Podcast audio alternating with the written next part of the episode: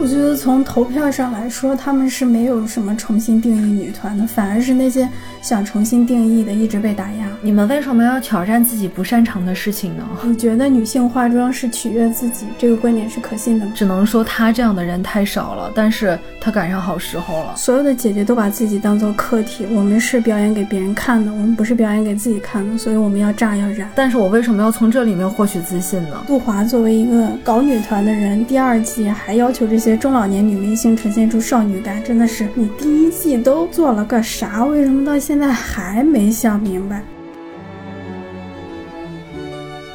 大家好，本期是离岛电波和没折腰电台的一期串台节目，他是主播空山，他是主播大福。好，那我们分别来介绍一下，这是我们各自电台佛系更的第几期节目吧？我们应该是第八期了。哦，那我们其实是第五期了。录这期节目的时候，啊，我已经停更了好久了，久到我已经都忘记 大概有多少多少个月没有更新了。那你们为什么要叫离岛电波呢？因为我很喜欢田馥甄，然后她有一首歌叫《离岛》，然后正好就是有一句歌词叫做“不希望这个岛居民太多”，意思就是说来的人能在这里面做做客、聊聊天，有一个舒适的状态，就就非常好了。哎，这个跟我们很像哎！我其实特别早就想做《乘风破浪的姐姐》这个主题，但是我感觉我身边都没有合适的人可以聊，然后我又。不太会社交，我所以你找我的时候我特别开心，我想啊，终于可以说了。对，其实就是咱俩没见面的时候，我给你列了一些选题嘛，我都没有想到你会你会选择最有这个热度，然后最有吃瓜的吃瓜潜质的一档节目，跟我平时对你的印象，对网络印象不太一样啊？是吗？对，一般我我记得我好像之前都是以老师来称呼你的，惭愧惭愧。好。那我们就进入主题吧。嗯，我就想先问问你，咱们从第一季和第二季你看完以后是啥感觉？第一季的时候真的是一个全民狂欢吧，我感觉在我的朋友圈里、微博上、豆瓣上。所有的时间线上都是乘风破浪的姐姐。那时候我竟然还好像买了两个月的芒果 TV 的会员，哦，我以前从来没有买过这个平台。我竟然为了一档综艺专门买了他的会员，而且我只看这个综艺，别的什么都没看。有钱人，然后追的好紧呢，甚至会到点了之后刷新一下，啊，为什么还不出来？为什么还没有上线？一定要看最新的。然后那些。呃，比如它有一些类似于番外的节目，有时候我甚至也会看。第二季的话就属于平平淡淡了，看的时候觉得好长，怎么还没演完？不感兴趣。然后呢？啥感觉？有 pick 的小姐姐吗？pick 的老姐姐。第一季我感觉喜欢的好像不是单个的人，真的是他们的每一个作品和他们当时的那一个组合。嗯，比如说。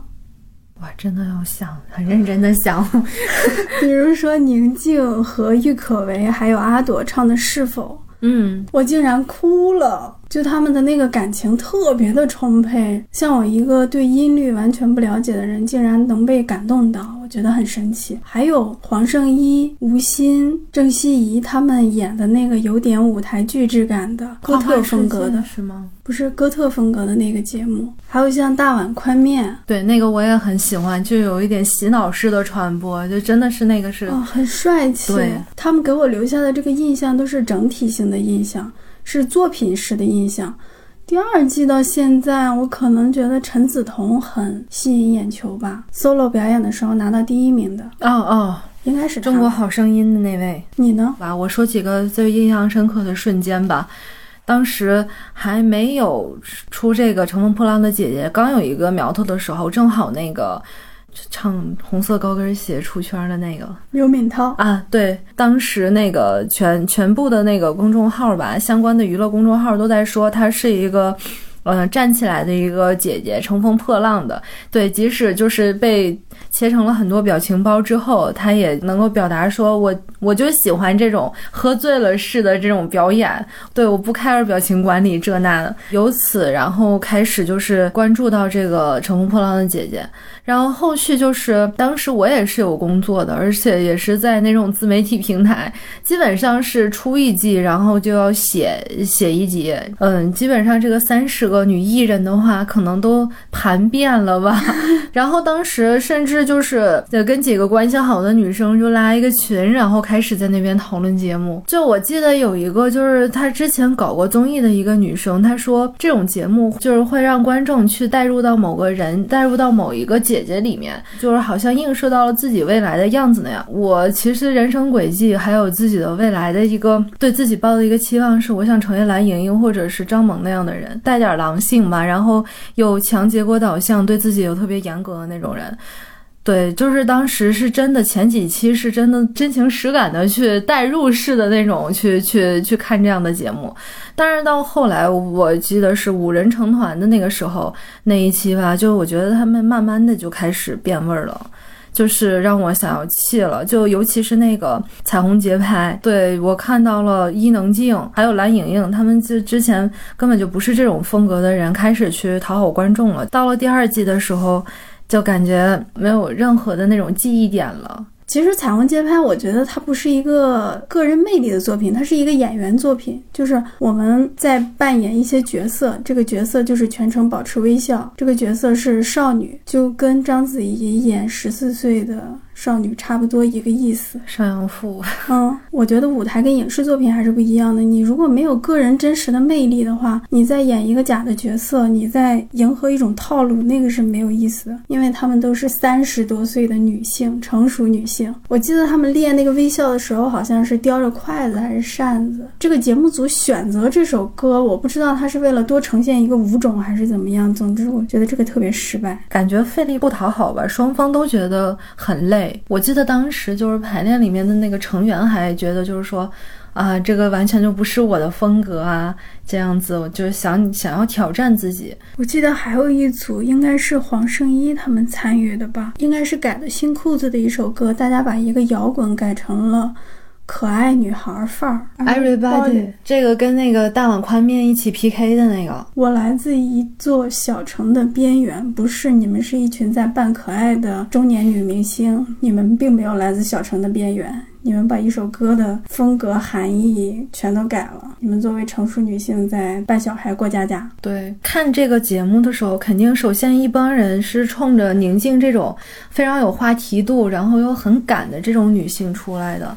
对吧？但是当然，他一开始前期的那个作品，就比如说《兰花草》，就是非常彰显这种独立女性的魅力的。但是再往后的话，就发现她好像自己的那些棱角就慢慢被磨平了，展现出来了她可能就是大姐大的那一面，就是她开始有这种团队意识了，可能也是她的一个成长。但更多的是让我觉得，她只是一个符合综艺逻辑的一个脉络的一个剧情的转变，而并非是他自己真的是个人的一个想想要表达的东西吧。然后还有就是伊能静和万茜啊，我真的是觉得，为什么要来上这种节目呢？就是到了最后面，我们熟知的伊能静，她之前在《海上花》还有《中人间四月天》里面。展现的那种不动声色的去展现他们的婀娜还有魅惑的时候，真的要比他们一开口扮演小姐姐去迎合观众那样的一个样子要要更打动人、更迷人、更能有一种持久的那种魅力。我都没有觉得惋惜，他们愿意来参加，我觉得都是挺好的。你如果说动机的话，其实我们不太确定，但是明显感觉第一季大家是。都是抱着好奇心来的，对，偶尔有那么几个人是表现出我真的想做一个女团。第二季感觉大家就抱着翻红的心态，你像伊能静他们，我记得第一季比较触动我的一个镜头就是伊能静给她的孩子打电话，然后后来她把头抵在墙上哭，说五十多岁来追梦真的太难了。嗯，就她喜欢这个的话，我觉得都没有关系。她现在还去参加了《我就是演员》。对，嗯，就可能养孩子确实比较辛苦吧。他和秦昊都很疯狂的上综艺。然后第二季还有一个明显的特点就是，大家都好懂规则呀。就有时候说到某个环节的时候，一个人会给其他的人介绍什么什么情况，因为他好像完整看过上一季。但是第一季的时候，大家都处在一个比较懵的状态，对啊，状况百出，起码看上去很真实，很有乐趣。对，就是我记得有一个热搜，就是说。娜姐问你谁呀？就好像是两两个那个女明星跟她没有过任何交集的，在教她如何去涂口红，然后去按唇印儿，还还问那个舞蹈老师说，跟我我们跟上一季那些选手比，这个舞蹈能力咋样，对吧？就是有没有他们的高效？就这些，就感觉就甚至还想愿意提供爆点。对对对对，你刚刚说那个那英说你俩谁呀？突然让我想到追光吧哥哥，陈志朋去参加的时候。他以为其中的一个选手是艾弗杰尼吧？对他以为艾弗杰尼是工作人员，然后安排他做这做那，做这做那。我不知道这是不是剧本，但是那英说的这一句话就好像跟那个情节对应上了。那那我其实真的就是作为一个观众，然后这些人里面可能有一半都不认识，那他们真的是……我记得第一季的时候，除了有那么两三个，我一开始不太认识，但是在。他们 solo 完，我基本上都记住了。但是第二季他们 solo 完了，我又看完了第二期，里面可能还有一半的人我分不清谁是谁，我不知道谁是谁。而且感觉到第二季大家的业务水平都好差呀，好像也不怎么上心。尤其像张柏芝这个，可能我不能欣赏到她的美貌，我觉得她真的是你来干嘛的？对，就是跳木兰的时候，好像是后进生那些人，整个连一首歌他都他都跟不下来，然后出考评的时候也是唱跳那个水平就根本就不行。要去公类的那一组就。我为什么要看这一群中老年女明星在这里划水，好浪费时间？对，这个规则，第二季的规则是让这些公类组每个人挑两三首歌去练习，这个也莫名其妙。从这个规则上，我完全看不出它有什么先进性和必要性。而相比于他那个手类组的话，基本上都是两个大 vocal 再配一个演员那样的一个配置。就是分组练习的时候吧，就是这个手类组让我觉得也观赏性是很低的呀。嗯，对，它就没有任何的波澜，不像那个 Everybody 组，对吧？就当时，对，跟谁谁唱什么哪一趴，这都要吵个你死我活的。对，可能大家都看过第一季了，所以这一季我们就不在分词上吵架了。哦，行吧。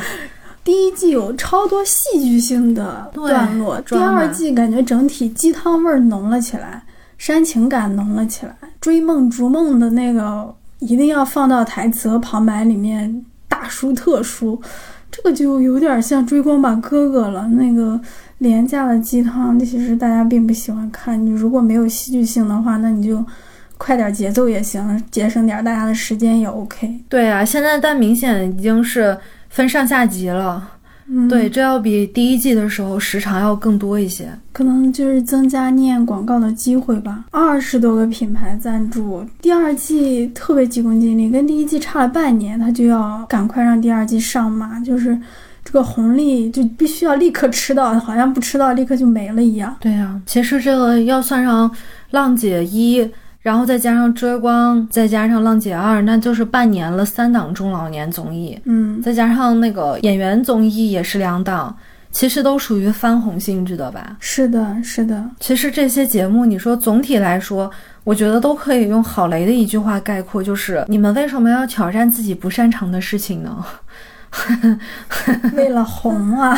对，在舒适圈里面 待着不好吗？不香吗？我觉得郝雷说那句话的时候，我的第一反应就是唱歌不赚钱呀，就是你跳舞不赚钱呀。比如说我们国家最顶流的歌手，年轻的歌手像华晨宇，他应该就很难复制了吧？就是你能够靠，对你能够靠纯唱歌，我不参演影视作品，我就能成为顶流，而且我能一直维持自己的热度和我的商业价值。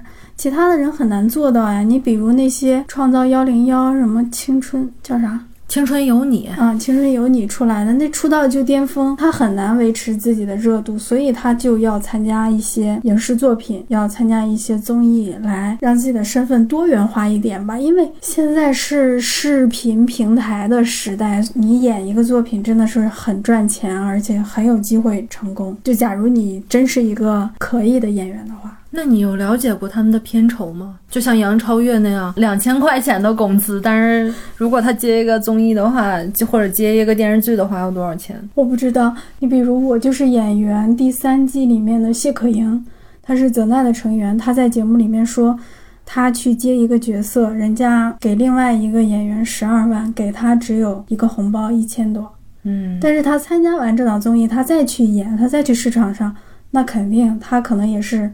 成为十二万那个档次或者更高更高的，他表演还不错，我觉得是吧？嗯，他两次都拿到了三星。或许真的有一些演员能够在这些综艺节目里面挖掘出自己的价值。你像宁静，我觉得她就在第一季里面贡献出了好多优秀的作品，《兰花草》啊，《是否》啊。对，当我们追溯一下，就是说第二季的那个浪姐还有追光吧哥哥，他其实中间排练的过程都是 P 三的 Love 的，但是我有一个瞬间吧，还是。想觉得追光吧哥哥他还是带有一些就是真诚感的，就比如说印小天他们那个组合，当时是真的是被淘汰到边缘，练习不给伴舞，就非常极端的一个情况下的，然后让他们去逆袭，能看出来他们是真的是坐着站着都是练习的那种感觉。也许就是说，我们看这档综艺，它可能就哪怕是恰饭吧，它还是带有一定的这种专业和敬业程度的。对，但是浪姐她这一块的话，我不知道第三呃第三集里面他们这个舞台第一次公演是什么样的一个结果。第二集来看的话，无论是这个导师还是整个的这些团员，他们都是太过于宽容了，就是总是觉得他们需要关怀，需要鼓励，他们反而在第一集的时候很严苛，就个人 solo 的时候，比如说安又琪和阿兰，我觉得他们几乎是受到了人身攻击。在镜头前面，就是我拿刀捅你，然后你流血了。OK，我们这一集的 KPI 可以 结束。我觉得他可能更多就是为了一个传播的考虑，为了一个点击和能不能上热搜的考虑，而不是在真正呈现某些东西。然后我特别想说的一个是在第一季开播之前。啊，你说的刘敏涛那个也是一个事件，大家希望看到女性真的勇的一面，对，怎么是有点像花木兰呢？然后，但是我当时记得另外一个特别大的舆论点是，大家希望看到《花儿与少年》那种，对，就是撕逼的，说女性在一起互扯头花，然后谁也看不惯谁的那种感觉。然后当时有流出一些截图啊什么的，包括节目组。包括万茜在节目里念微博说，《乘风破浪的姐姐》是《小明历险记》，还有什么小明一碗水端平，小明给每个人都送了一样的礼物，他就营造出了一种女明星都是事儿逼的感觉，女明星都不好伺候。对，还等着看张雨绮和宁静的那个撕逼大战是吧？对，在最开始好多人都是这种期待。但是你可以想一下，如果这是追光吧哥哥，金星是否要一碗水端平？金星是否要给每个人准备同样的礼物？是不是金星的历险记？不是啊，我觉得这里面有一个刻板印象，但是大家把它当成梗，就觉得很欢乐，就有点那种女权变成了女特权的感觉。是的，是的，我们都说是希望女性在这个里面，她们出来就是三十多岁了，出来追梦是不容易。到了追光吧哥哥那一块的时候，就感觉啊，三十岁的油腻男人们为什么要出来恶心大家？观念是不一样的，是带有偏见的。但我觉得无法无法否认的就是这两档就是中年选秀综艺吧，咱们可以统称，它就是应该都是一批女观众。乘风破浪的姐姐是浪花们在现场投票，追光吧哥哥也是。女性分为零零、九零、八零，对对对对，所以就是男性在这两档中老年选秀节目里好像没有什么话语权，也不作为受众进行分析。但是说实话，我真的有问过身边的男生们，比如说我举一个，算是等于说是对影视综抱有兴趣的一个人吧。他之前我问他的时候，你看这个第一季的时候是为什么？然后他说他是去找他那个朋友去蹭烟抽，然后顺便去看了这一期，正好就是里面还有宁静和万茜，这都是电影咖。然后也是长在他的审美点上的，可能会看一看，但是他更接受于就是那种就是宁静和万茜他们初舞台时候那种本来的样子。初舞台，万茜是抱着吉他唱歌的，嗯，对，那个很像就是《军中乐园》里面他演的那一位军妓的那个样子，带有一些距离感，就是女神，然后是那种邻家姐姐范儿那样的一个感觉。我真的给我的男性朋友看了那个他唱《花花世界》跳劲歌热舞那个样子的时候。他觉得嗯不行，要弃了，要不看了，就还是喜欢个人魅力，不喜欢在团体里面扮演一部分。对对，而且扮演的都是他觉得那个跟之前那个气质不符的那个样子。嗯，我身边的男性好像有看过《乘风破浪的姐姐》的，但是第二季和《追光吧哥哥》就没有人看了，就可能就是最多了放出来一个啊张柏芝。啊，他没有变老啊！啊，容祖儿哦，他唱歌能力怎么下降了？就可能就是这样一个很浅层的一个态度。但是真的就是他整个的这个综艺的呈现已经不能够再吸引到男性了。我甚至怀疑他们也完全没有想要吸引过男性。就像第一季，它是一个如此现象级的，就感觉天时地利人和。怎么就那么巧？你能够找到那么多非常棒的女明星来做一个这么有开创性的节目？对，还是在一个整个国家、整个全世界好像娱乐业都有一点点低迷的情况下，你是一个大爆款出来，然后能够吸引到男性和女性。但是其实这就跟我们做自媒体那种对结果导向的运营来看这个东西的话。就觉得它这个东西打开率很高，但是完读率的话，应该就不行了。因为他可能到了中后期就慢慢的越来越顺拐，他把这个画像规定好了，是一群女性消费力很强的年轻女性，然后他会自己去揣测这些年轻女性去喜欢什么，根据以以往的市场反馈，然后让他们让然后来让姐姐们去诠释什么，去扮什么，而且包括他最后嘉宾帮唱啊，那他出来之后是不是跟其他的选秀综艺的形式又一样了呢？我看到第二季好像还有踢馆。这个也有点莫名其妙，对，可能是觉得已经太不吸引人了，所以要做点什么东西吧。那还是回归到它这个节目的综艺的意义是什么了？是消费，还有让这些女星翻红呗？因为它是一个在电视上播出的综艺节目，它是流行文化的一部分。我觉得我们这个时代的很多娱乐作品可能分为三种：一种是我们是超前的，我们是引领观众的。嗯。一种是我们反映了当下的一些思潮，还有一种就是我们迎合观众想看什么，我们猜哦，他们可能想看这个，我们去迎合。第一季可能是反映了我们这个时代需要一个什么样的综艺节目，第二季就是我。赶紧来迎合媚俗一下。对我印象比较深刻的是，大众对于女性的一些娱乐作品的要求，比如《淑女的品格》，那个是应该是二零一八年的时候。对，那个时候那只是一个想象，但是能够引起那么大的共鸣，那就是大家真的看所谓的甜宠、所谓的少女看烦了。嗯，我们想看一点真实的。而且不是婆婆和媳妇儿的，是一种独立女性的故事。这个可能跟女权的思潮也有关系。还有一个是我就是演员，那时候杨蓉去表演节目，她说她不想再演少女了，想演点别的。那时候女演员的少女感和他们中年演员的。戏路也是一个被讨论的话题。我就是有 First 的电影节，对对，海清在上面带着几个女演员，告诉大家我们中年女演员又便宜，然后活又好。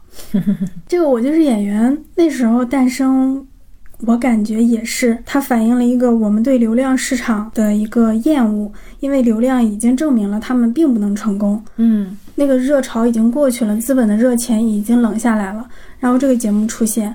让大家把目光尽量集中在表演上面。后来又出了《演员请就位》，是从导演的角度来看演员的表演。我觉得这个这些节目的出现都是很有价值的。《乘风破浪的姐姐》第一季出现也是很有价值的。对，其实如果说《乘风破浪的姐姐一》它是一个试水，那我确实觉得就是它给了中年女演员再一次的曝光的机会。但是它同时也是有不足的，比如说你为什么一定把这个年龄岁数定义到三十加？那这个东西是不是也有一个年龄的刻板印象？再有一个，你好像特别的鼓吹独立，是不是也是一个你你把女性进步就刻板印象在了一个独立的东西上面，独立和追梦的东西上面？这些其实我觉得它完全有机会在第二季里面复盘一下，然后再去。更加拓宽这种大家想象的边界的。你说的这个独立，现在好多人我看到的一些舆论是把这个独立和妈妈的身份、妻子的身份对立起来的。比如在第二季，什么比重增加了呢？就是聊孩子、聊老公的比重增加了。对，然后有很多女观众在豆瓣的小组发帖谴责，呃，表达赤裸裸的厌恶。我觉得倒也不必吧，因为他。就是一个实实在在的妻子、母亲。他说他这些身份的时候，并不意味着他有罪；他说这些身份的时候，也并不意味着他不独立、他不成熟。还有一些女网友用特别恶毒的词来形容这些谈论孩子和丈夫的女明星。就比如有一个词叫“婚驴”吧，我觉得这个词就特别的歹毒、恶毒，充满了女性对女性的污蔑。为什么要用“婚驴”形容呢？好像这是一个极端词汇啊！好像这个词的意思是你结婚了，你是一个女的，你就是婚驴啊！这样，你为什么要结婚？你为什么要做别人的妻子？微博上出现的频率比较高的一个极端词汇，哦，但是他那个比重好像有一个地方，就是说那个谁，董洁说他家孩子喜欢跳舞那一块儿吧，然后开始聊孩子，还有程丽莎说她老公和我是郭晓东的妻子，对，但是程丽莎在话剧圈里面确实是。很有名望的一个女性，她可以脱离了她的丈夫以及家庭，然后来独当一面的去推出自己。我觉得她是在小众文化圈里的，大众的话，她可能就给自己一个梗或者一个标签，就觉得这个也无可厚非。你比如程璐和，比如程璐和思文，其实他们也有一个梗，程璐是思文的老公，后来他们两个谁火，谁就是谁的另一个附属。这个就是一个梗，我觉得倒也没有必要特别的如此苛刻。嗯，我想说，你看过就是《美国夫人》没？没有，就是它这个设定，就是美国七十年代的时候，上世纪七十年代的时候，一个女性的议员去反这个平权修正案的一个故事。因为这个中间的争议点就是说，这个女议员是为家庭主妇发声的。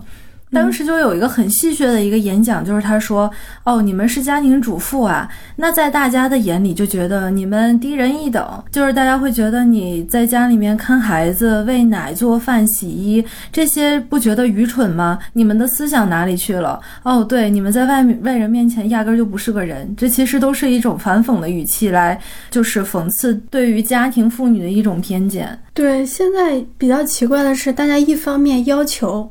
我们要承认家庭主妇的社会价值，对和他们做出的贡献，然后另一方面又有一群人污蔑家庭主妇。认为家庭主妇是婚驴，认为他们享受妻子和母亲的身份是一种错误。好像现在的以合格女性的标准就变成了你必须是一个事业型女性，最好还没有结婚、没有孩子。我觉得就是这种人，他是起可以起到一种社会的这种引领作用的，完全可以这样。就比如说，我当时非常喜欢的蓝盈莹，我确实很喜欢她，不管大家怎么说她精致利己吧，怎样吧。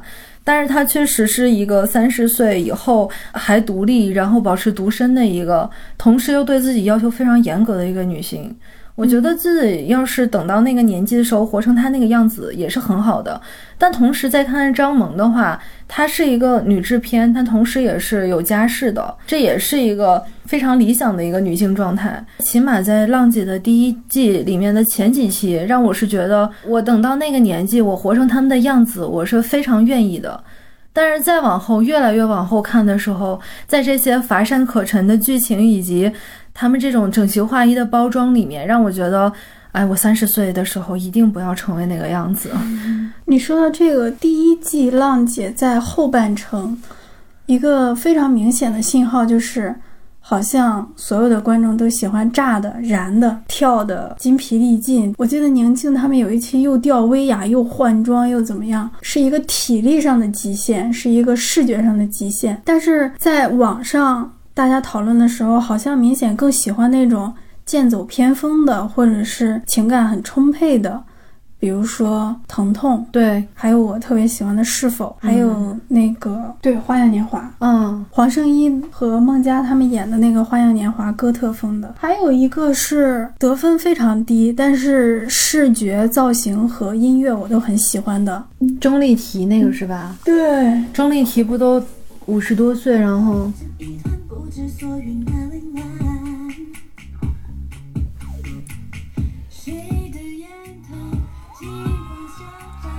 我感觉这个就很有成熟女性的性感魅力，还有很神秘的感觉。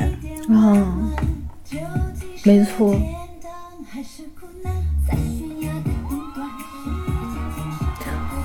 他这个造型，我记得我印象很深。嗯，虽然这个颜色看起来有点怪，但是在这个舞台上，我觉得效果特别好，就荧光感。嗯。我比较喜欢的就是相爱后动物感伤这个表演，就其他的那种说起来特别燃、特别炸的，还有他们演的那个什么莲，我都觉得有一点好干燥啊，不像这个它层次那么饱满。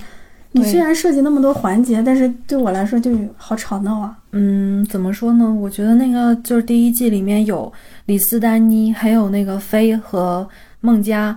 这三个真的是就是能唱能跳的那种女团出来的，嗯，可能就是多多少少可能是不是，无论是观众还有节目组，可能更希望就是大家往这个方向走呢。我觉得从投票上来说，他们是没有什么重新定义女团的，反而是那些想重新定义的一直被打压。那些说我以五十岁高龄还在疯狂唱跳的，反而是一种少女女团的。会被打高分，对，而且他们选择观众来投票，观众投票占很大的比重，导师好像自己的票很少，就是你把你自己的审美给让出去了，嗯，我不决定，然后还是交给观众来决定，这跟所谓的少女女团有什么区别吗？跟选秀有什么区别吗？就是你们仍然不敢，我自己决定什么是好的。你们仍然是让观众去决定，而且这个观众好像样本总是选的不对，总是选到某些人的粉丝啊，就网络上所说的，或者选到一些审美较不能代表大众的人。这个所谓的定义。还有就是引领这个作用，其实只是一个口号，还是停留在了后面较为保守的那种。你觉得让这些中老年女明星在极短的时间内完成一个他们不太擅长的作品，跟九九六零零七有什么区别吗？其实还真的就是一个社畜行为啊。就也是挺悲哀的，她在这样的一个工业环境下，必须要做这样的一个事情。嗯，但其实我自己曾经采访过一个女明星，她就是，她是话剧演员，然后一直在演文艺片。他就说了，就是我其实也想出圈，也想挣钱，也想拿到商业片，但是一直都是与我擦肩而过，都是差一点的这样的一个机会的。你说的是万茜吗？不是万茜，踩不到这么大的坎。对，但是也可以，你说也可以，就是对标到万茜，她前一年还在拍《南方车站的聚会》，再早一点，一四年拍了《军中乐园》，这其实都是那种非常可塑性非常强的一个文艺片的女性。二零二零年了。你看到了他可能在西单大悦城的某个 LED 大屏幕上，笑靥如花的穿着粉粉红色荧光色的那种衣服在代言。然后还看到了他非常亲民的在和刘德华的那部新片上面和大家去互动，去撩粉丝，这这很悲哀。这是也许对于个人来讲，他是一个获得了商业上面的一个价值，但是同时你又觉得这个工影视工业圈它是畸形的，它是降级的，它它有点鼻梁为常吧。是吗？就像那天咱们在电话里聊的，我觉得是我们仍然没有一个好的影视环境，供他们红了之后有好作品。对，就在好莱坞，在其他国家，一个明星演了一个好的作品，红了之后，大家会很期待、很高兴，因为他会接到更好的作品。但在我们国家，他红了之后，他可能会接到更烂的作品。对，同样是恰饭了、赚钱了。但是咱们这边就是吃相越来越难看。而且第一季最后的那个成团，我觉得完全不能够成立。我没有看过所谓的选秀节目，我不太确定他们是怎么成团的，但是。姐姐的这个成团，感觉就是强行成团，对，还不如追光发哥哥最后保守一点，选出来一个就是大家最喜欢的，然后让他去当一个符号，然后去参加一些什么慈善啊，或者是 对，嗯，第一季后面的那个团综你有看吗？音乐之旅，对吧？听过几首，有一个他们去福建那边的时候唱的一个闽南歌，是挺甜的，而且就和声也也挺好听的。但是没有任何的记忆点吧，就是其他的歌也是没有任何的记忆点。你觉得第一季的姐姐们后来有谁的商业价值和她的个人魅力结合的比较好的吗？李斯丹妮，还有孟佳。孟佳不是前几天又上了热搜吗？虽然黑红吧，但也是说明她也是现在流量和热度还在的。然后那个飞，就反正这三个女星吧。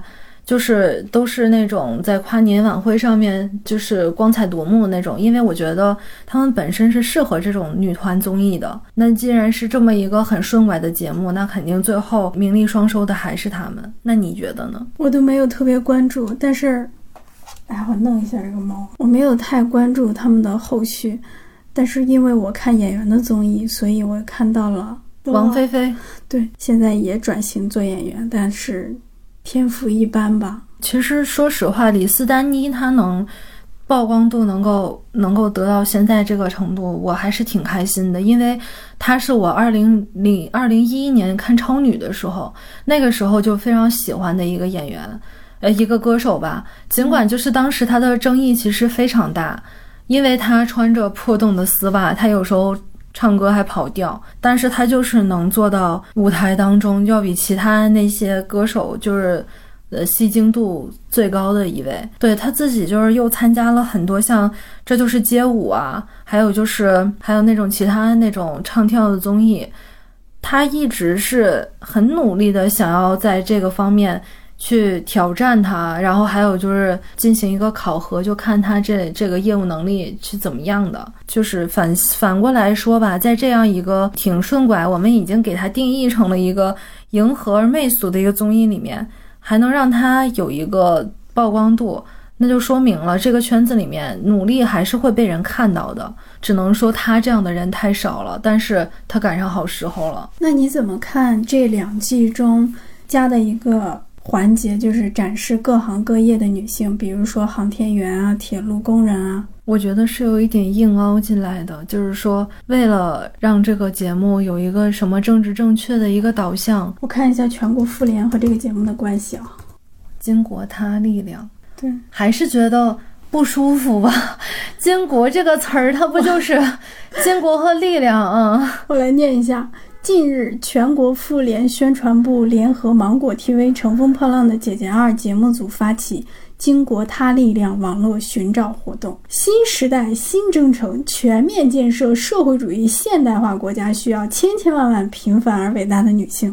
这这个就特别奇怪。还有像他们第一季说去山里寻找声音，那些孩子们。说的话好像都是写出来的台词，就你无法想象一个小孩会说出那么书面的一句话。我在那个豆瓣上面曾经看过一个帖子，然后那个帖子首先来说标题，他就说，真的是一种血淋淋的倒退，表彰女性嘛？这个女性是什么样才得到表彰呢？家徒四壁，然后上有老下有小，丈夫是一个残疾，然后她不仅要。照顾残疾的丈夫，然后还要把那个孩子的学费去承担起来，然后还有老，就是上面的老人是不，我忘记了是他的亲生父母还是自己的婆婆和公公，然后可能她就是那种捡破烂儿，然后依靠低保这样的一个特别极端的一个案例，在被评为了一个女性，一个先进女性。那如果我们评判就是一个一个先进女性的标准是这样子的，就是让她。又要负担起这个家，就是家家庭的这种重担，又要让他有一个事业的话，那我觉得这个社会里面的这种，对这这种评判价值是不健全，也也是有失偏颇的。你说的这个是《乘风破浪的姐姐》里面的吗？是当时的妇联发起的一个就是当地的一个评选活动。我觉得妇联是挺爱干这种事儿的，就好像我小时候电视上总是热播的那种剧，而且好像很多都跟山东有关系的。对，一个女性忍辱负重，圣母莲花承受所有的委屈，永不反抗，最后以自己包容的圣母心感动了所有仇人。贞节牌坊上一定会有她的名字的这样的一个东西。大家在吃这种女人。吃的很开心，吃的给他排有牌坊有锦旗。但是像《乘风破浪的姐姐》里面，她是找那种她不会呈现这么悲惨的一面，她呈现的都是很昂扬的啊。我们是各个行业的精英女性，就觉得很别扭。她跟这个节目可以说是没有任何关系，他跟这个节目想要获得的东西好像也没有任何关系。他的目的其实真的就是为了圈钱，可能就是完成一些全国妇联下达的政治任务吧。或许是这个节目。因为第一季影响力太大了，它的娱乐化太强了。或许我们这个地方是不太允许过于娱乐化的东西。没错，你的影响力越大，他可能越希望你承担一些额外的任务。对我还想说的一点就是，杜华作为一个搞女团的人，第二季还要求这些中老年女明星呈现出少女感，真的是，你第一季都。做了个啥？为什么到现在还没想明白？杜华说那个容祖儿像那个吴宣仪来着。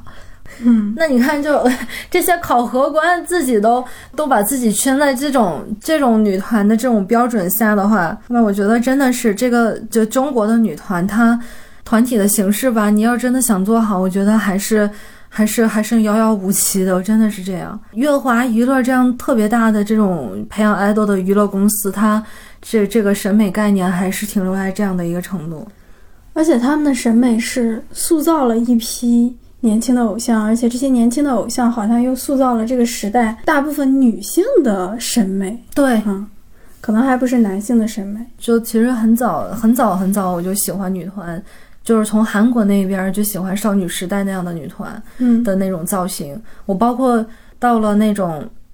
大学啊，或者研究生啊，那个时代的时候也会，就是做那种发型啊，或者是妆容，也会参考韩式女团那种。这也我觉得我也是代表了一个小镇青年，对，接受流行文化的一个缩影吧。那你现在有没有改变呢？没有，其实真的真的没有。我觉得已经是搬不过来了，还是还是会一开始就会考虑女团喜欢什么样的。妆容对女团妹妹们喜欢什么样的口红色号，还有她们就是平时的那种像金泫雅街拍会穿什么，这其实都是对。还有就是那种她们那种造型、发型啊，什么样是什么样的一个风格。但其实这并不是我自己的一个主观上去想要主动的去搜什么的，而是那种理发店还有微博，他们会给我推荐这种东西。对，就是你看到热搜，可能他们十个每每天有十个那种关于美妆的东西，有九个都是他穿了什么裙子，他做了什么发型，他拍了什么样的封面。对对，你被包围了。是的，对我作为一个粗糙女性，就是这方面感受还好。你觉得姐姐这两季里面是不是有很强的消费主义的气息？比如他们一进场就是涂口红、印口红。对。还有就是，他整个那个代言的东西都是他消费或者他力量的一种一种代言。的他。对，包括那个我我们，你像那个什么小蛮腰，对吧？还有那种脱脂奶，这不全都是那种给想要注重身材的女生去对喝的吗？对。如何使我变白？如何使我变瘦？对，还有这个天天一定要就口播的敷的什么什么面膜，对吧？嗯。而且他从这些代言的商品和对这些姐姐的要求上面，和姐姐们对自己的要求上面，都呈现了一种我其实要外表真的很好才可以。我虽然已经五十岁了，但我一定要婀娜多姿，我一定要瘦。这也是可能一线城市里面很多女生普遍都焦虑的一个缩影吧。现在大富是化着妆的，对，因为我在家里，所以我还是蓬头垢面的。可能你不知道，我当时是在一个。师范类学校读我，我其实我也是大学七年都是师范类学校。嗯，对，就当时我们上研究生的时候，有一个老师就明确的就跟你说了，你每天就是女孩子嘛，每天不化妆，男孩不做头发就出来上课，我觉得是等于裸奔。对，好严格呀！那我裸奔了，就是很多的这种苛刻的要求，就告诉了你，好像这样已经是一个是个公认的对的行为了。嗯，我想问你一个，就是你觉得女性化妆是取悦自己，这个观点是可信的吗？我得想一想，真的，我一开始吧，我我觉得是开心的，每天能让自己觉得捯饬的挺好看的，那我自己就觉得，哎，我挺美的，我自己就有一种自信心。但是我为什么要从这里面获取自信呢？我发现我工作的那个场域里面，如果我不化妆，可能别的同事化妆，那他们可能获得了更多的一个机会，这是真的存在的。这已经这么明显了吗？对。那比如你化完妆自己容光焕发的时候，你的开心是建立在别人看到了之后也会觉得我容光焕发，还是建立在我自己就觉得我自己很美好？已经是两种都有了。我可能一个人在家里面待着，出去倒个垃圾也得也得化个妆，显示我还还行，长得还行。压力好大。就我虽然不化妆，裸奔几十年，裸奔也没有几十年了，但是。有时候我去哪儿，然后还是要挑一挑衣服的。我是清醒的知道，我是作为一个客体，我把我自己作为别人眼中的客体。其实如果只是我自己的话，我清爽一下就可以了，我自己舒服一点就可以了。所以我很怀疑女性化妆是为了取悦自己这个。真实性到底有多高？你取悦自己，还包括别人觉得你好看吧？别人的赞美已经纳入到自我取悦的一个条件之一了。对你这个东西让我发散了一下，因为我之前跟因为侯麦看过了很多的那种法语电影、法国电影，对，就让我看到不同时期的女性，就是无论高矮胖瘦，无论她她是不是这个平胸，还是肚子上有赘肉。还是化了妆，还是没有化妆，他们都能很随性、很自然的去、自信的去走在街上。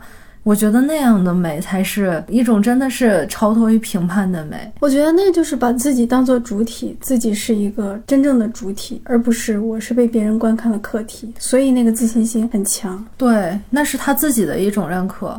而我们的这种认可，可能就已经变成了你，你先得达到了大家评判的那个标准的一个及格线，然后你有自信了，然后慢慢的再让自己去接纳自己，反主为客了。其实这样说，我感觉第一季的后半段就是所有的姐姐都把自己当做客体，我们是表演给别人看的，我们不是表演给自己看的，所以我们要炸要燃。可能外在的一些我们的装饰啊、代言啊，是强化了我们外表很重要。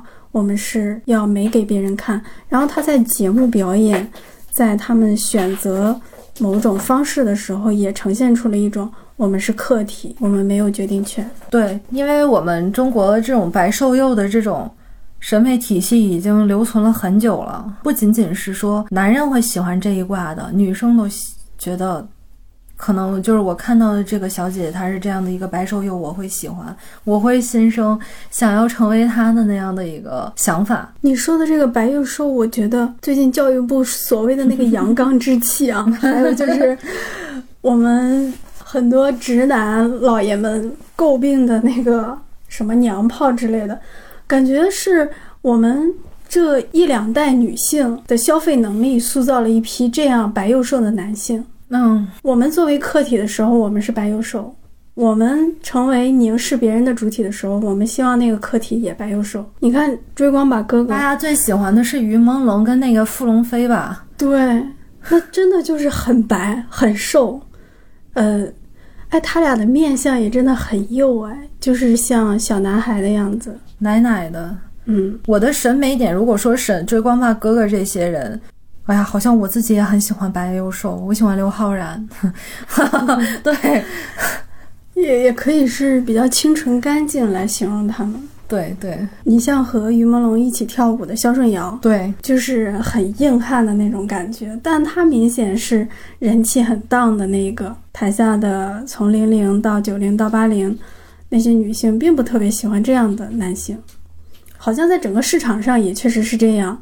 我们现在女性们爱的单改也是两个美男子在一起。对，就是男性在这个 我们的流行文化里面好像没有什么话语权，就是你们喜欢啥男性我们不知道，但是女性喜欢的就是这些，而且女性使他们获得了巨大的红利，使他们走红成为顶流。而且就是那种，嗯，他们已经不爱看苏醒唱唱 rap 了，喜欢看胡夏唱 rap。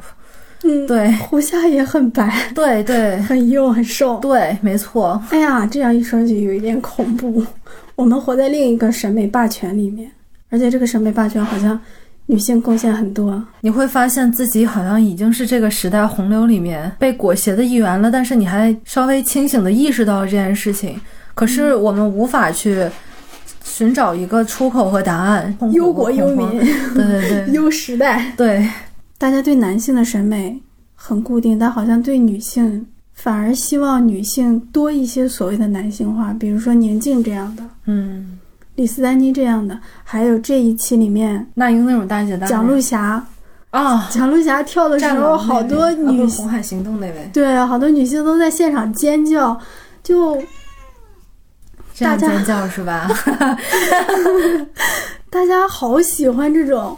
干净的、很帅气的女生，对，像李斯丹妮那时候也很受欢迎。万茜的那个清冷范儿好像也挺受欢迎的，就感觉我们这个有一点奇怪，就是希望女性男性化，希望男性女性化。我觉得是站在女性角度的话，她希望女性男性化是他们对这种演员进行了一种自我投射吧，他们希望整自我自己也能有更多的一些 girls power 吧。我其实特别想聊的。另外一期就是，如果你感兴趣的话，我们可以来聊一聊，就是腐女文化。可以啊，因为我其实就是在哎前年的时候吧，一九年冬天疯狂的追过一段太腐，就看两个小哥哥谈恋爱。小哥哥不属于我可以，但是他不能属于另外一个，他不能不属于另外一个小哥哥。对我，我很好奇，我怀疑腐女文化、同人文化是当代女性。投射情感最多的，然后性幻想，而且是以一种旁观或者什么身份去进行性幻想的一种文化，我觉得很神奇。有机会我们可以聊一聊。可以的呀，因为真的就是我可能一年了就不看不看腐剧了，但是我还是真的特别真情实感的去追那对 CP，就是他们线下无论有什么样的互动，或者是大家 YY 出来的捕风捉影的东西，我都能被甜到。那《乘风破浪的姐姐》好像也有很多人追 CP，里面有你感觉到可能是 CP 的吗？就你可以磕到的。其实最早啊，李斯丹妮跟那个刘鑫，就是二零一一年那个一个冠军吧，好像是他去年月下的时候还上上来过，办了乐团，他俩就是感情特别好，被炒过 CP，就是搂搂抱抱什么的，然后。说悄悄话这种很暧昧的，我们现在觉得很暧昧的举动了，是有这样的。然后好像当时英英子在 在 hold 住全局，然后去照顾他那两个队员的时候，我也看出来了一点。hold 住全场。他当时三人团的时候，我觉得英英子可以作为一个 可能后面会被对炒 CP 的一个一个一个有这个潜质的人。哦，对啊，这这明显就可以非非常很 A 呀。嗯。那你觉得你自己对男男 CP 投入感情最多，还是女女 CP 更投入一点？男男 CP 啊，肯定是男男 CP。我很怀疑是否真的有女性会对女女的，就是直女啊，你也是直女吗？嗯，就是直女会对女女投入的感情超过男男吗？我在我遇到的所有的腐女里，大家都疯狂的热爱男男。这个事情我们可以就是下一期再聊。嗯，对。打开了新世界的大门，我们还是聊一聊对第二季的期待吧。现在只出了两期，你希望它之后会呈现出一个什么样的样子？就是再有一个像大碗宽面，或者是兰花草，那或者仰视而来，就那样，就是 vocal 和舞蹈都不错的那种作品。就已经挺好的了，这是我最最大的期待了。因为其实也没有什么期待了，我觉得根本你说让他做一个起到一个平权或者是综艺这个影视工业的一个推动的任务，这根本就不可能的。